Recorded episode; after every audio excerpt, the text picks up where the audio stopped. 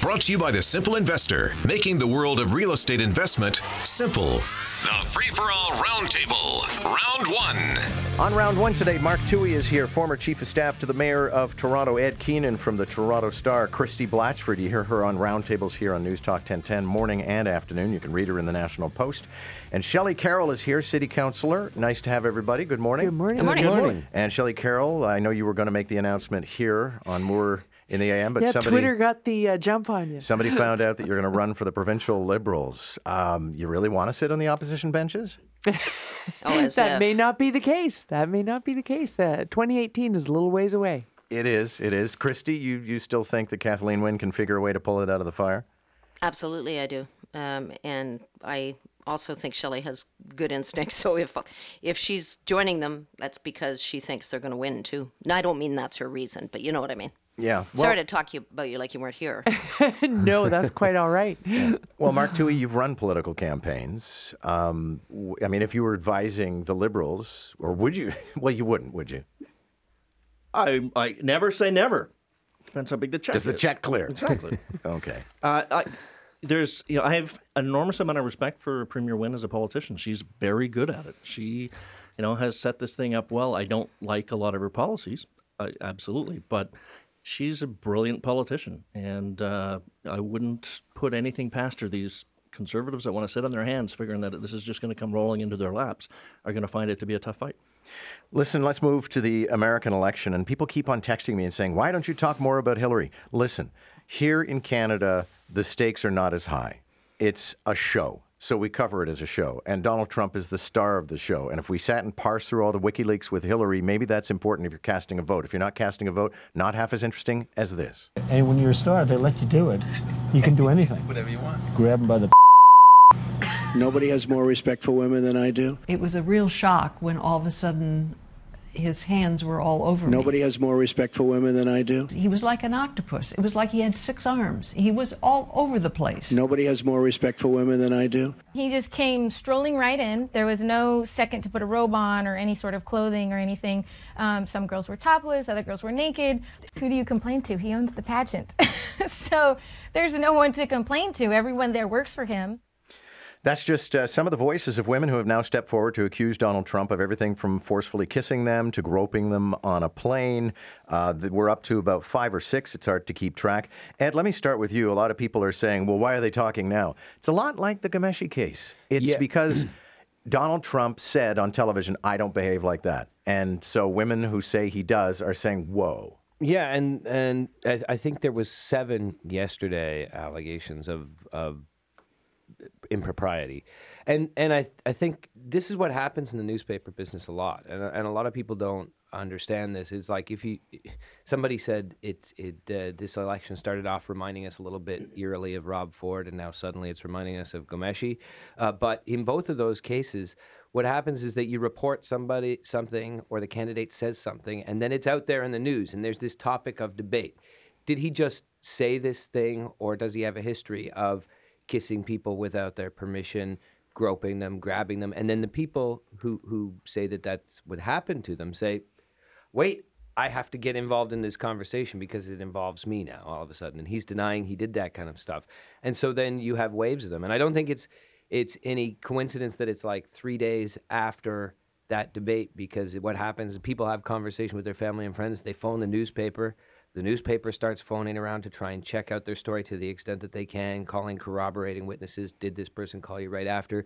Uh, double checking that you know the circumstances would line up uh, to try and validate this and then and then they come out. On i saw uh, Josh Barro on twitter saying that he, he's a writer for bloomberg uh, saying that he- thought the over under on allegations like this before the election would be 120, and and certainly they started racking right up. Yeah, Christie Blatchford, uh, when I interviewed uh, Kevin Donovan about his new book, and of course, Ghomeshi plays a role in your book as well, but he's written a book about Ghomeshi.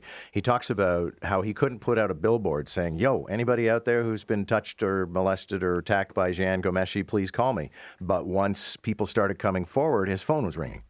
Sure. Essentially, the, the newspaper is your billboard. I mean, once you write one story, uh, if there is this kind of uh, you know, collective group out there, members will, people will start to call you. So uh, yeah, it's not, it's not surprising how it happens. It's not. I don't think anybody uh, is surprised that had happened. I think it is an awful reflection, not obviously mostly on uh, Trump, but also on you know how power can um, corrupt people uh, to the to the degree that you know uh, I mean slug the guy if he does this. I mean so what if he's powerful? I, I don't mean the the beauty uh, contestants because the the woman you quote was quite right. I mean he owned the pageant and he strolled about it like he owned it. But I mean good grief uh, you know you, you don't you're not entitled to behave like a pig because you're rich. And people should should call these guys on it. It's going to be fascinating to see how Donald Trump handles this. Robert Turner, load up that clip of the woman who, this is a Trump spokesperson trying to say that the uh, woman, Jessica Leeds, who's now retired, 74 years old, she says it happened in the 80s on a flight. She says that she was seated in first class and Donald Trump raised the armrest and then started to grope her. And she Aha. moved. Aha, here we go. So uh, the, here's what a Trump surrogate says. Guess what? first class seats have fixed armrests. So what I can tell you about her story, if she was okay. groped on a plane, uh, Katrina, it wasn't we'll by our, Donald we'll Trump. Get our aviation expert. We'll okay, get our, one we'll down, get our aviation to go. expert here uh, to talk how about the airplanes. How can it happen? Explain how that happens. There are fixed seats on first class. All right, Shelley Carroll, you're making the mind blowing blown gesture. Oh my God! Was this surrogate in particular? She's one of my faves on CNN. Was she even born when this took place? We're talking about a 70 year old, 74 year old woman in business who was sitting in first class in the early 80s. How do you know the configuration of the plane? But what is so compelling about Miss Leeds is, even if you look in the media, there, there's a picture of her in that era this is a pretty together woman, divorced albeit, but but a, a woman in business, which was surprisingly rare yeah. in those well, days. Well, what's kind of depressing is she says, "Yeah, I was used to this kind of treatment." And and and life was like that, and and. Uh, they come forward in numbers because in those days and really still to this day coming forward is a really scary thing you can be halfway through being being violated before you sort of come to your senses and realize i'm being violated and then getting out of it is your first concern. Reporting it is a very big, daunting move. And so what happens is you come forward because one brave person, this great 74 year old, has uh, has made it more possible okay. for you to speak as well. Last word, because it is a foreign country. Uh, yeah, it's it's nasty, and I hope that the accusations and the allegations are taken seriously. I hope uh, they're investigated by whatever agencies can at this point in time and I hope they are treated seriously, as I would have hoped other allegations with Bill Clinton and what his wife, who is now running to be president, uh, did to defend him by trashing women who brought forward allegations like this Except contemporaneously that... at the time. And the smoking gun is not the armrest. It's the octopus. Octopuses have eight legs. Ha ha! Not right. six. Let's keep moving here. Um, e-health audit apparently is going to come out, and it's going to be trouble for the provincial liberals, and so they're scrambling around, including the poss- possibility of apparently selling e-health uh, and going private. Uh, Mark, I'll actually start with you on this one. Um, this is just this, the, the problem that never goes away. Well, e-health, yes, another gift from uh, our good friend George Smitherman. Uh, it just keeps adding up and adding up and adding up. He's uh, like anyway. Uh, the it, it's interesting to see what they do. This there is definitely all sorts of stuff that has value in any organization that collects data about people and their habits and their, their needs. And so the story that came out yesterday about this with regard to, you know, sizing up the value of the database, that's probably more troubling than the idea that they might sell the infrastructure nobody's going to buy the computers anyway. They don't have much value. But uh, I think the, they're scrambling around looking for ways to, to meet the obligations that they've made because they just can't stop spending. But, okay. But that's okay. that's not actually that's not actually what what is going on here. Uh, the minister has been very clear about this.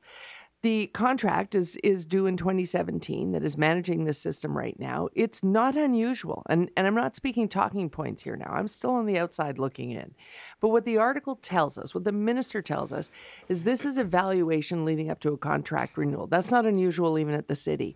Uh, but secondly, he's been very clear uh, not to not to uh, uh, bind this together with the audit. When an AG is auditing a division, you're the, the the information is not unknown to you. They they live give management the details, Right. let them respond, etc. But the timing of all he this is a knows little what's in the audit, and he's he's said uh, this is not about selling it. This is about valuating it before contract renewals begin in early 2017. Well, but the other thing is too, if you know the auditor general's report is coming, you might, and you know that it's going to say it cost X amount, you might be doing a little valuation on it to try and say, and see, that's Yeah. what it's worth. Well, maybe just smart politics, but let's face it, all politicians are tacticians.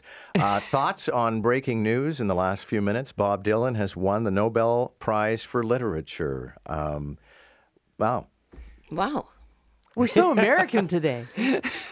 Well, that's that's international. I mean, the isn't it? Nobel Prize is, is I, th- I think it's uh it's an interesting choice, uh, unexpected, but I it it feels right somehow to me, or it feels appropriate anyway. I'm I'm a big Bob Dylan fan, so maybe I'm compromised. But Maybe, if but- any songwriter other than say Leonard Cohen, if any songwriter of the last 40 years is, is considered a poet or uh, or their music feels like literature, maybe Bob Dylan's hit. Well, to mention Leonard Cohen, he told New Yorker magazine in an article published today, I'm ready to die. I hope it's not too uncomfortable. That's about it for me. So, captain of, of mirth and, uh, that and Bob uplift. Dylan or, or Leonard Cohen? That's Leonard Cohen. yeah. Yeah. I think I think it's nice that uh, um, Bob Dylan may have been nomi- or won or nominated. He's won. He won. Oh my Yeah, goodness. yeah. Um, uh, that's great, but I am amused somewhat too because if ever anybody wrote the same song for 40 years, it's that guy. I remember a friend of mine who is a big Bob Dylan fan wrote uh, in some little review he was doing that uh, you know he was remarking upon how much Dylan had grown, and I remembered listening to the songs from that day to the first songs, and they sounded exactly the same to my ear. So I'm 52, and all I know about Bob Dylan is he's a guy that used to write songs when I was a kid that old people listened to. even back then, yes. He's one of those those artists that it, it, it- you frustratingly try and explain to your grandchildren. There would be no Beatles without Bob Dylan. There would be no this. There would be no without that. He is he is the quintessential person Yeah. that you that you have to to offer up that equation.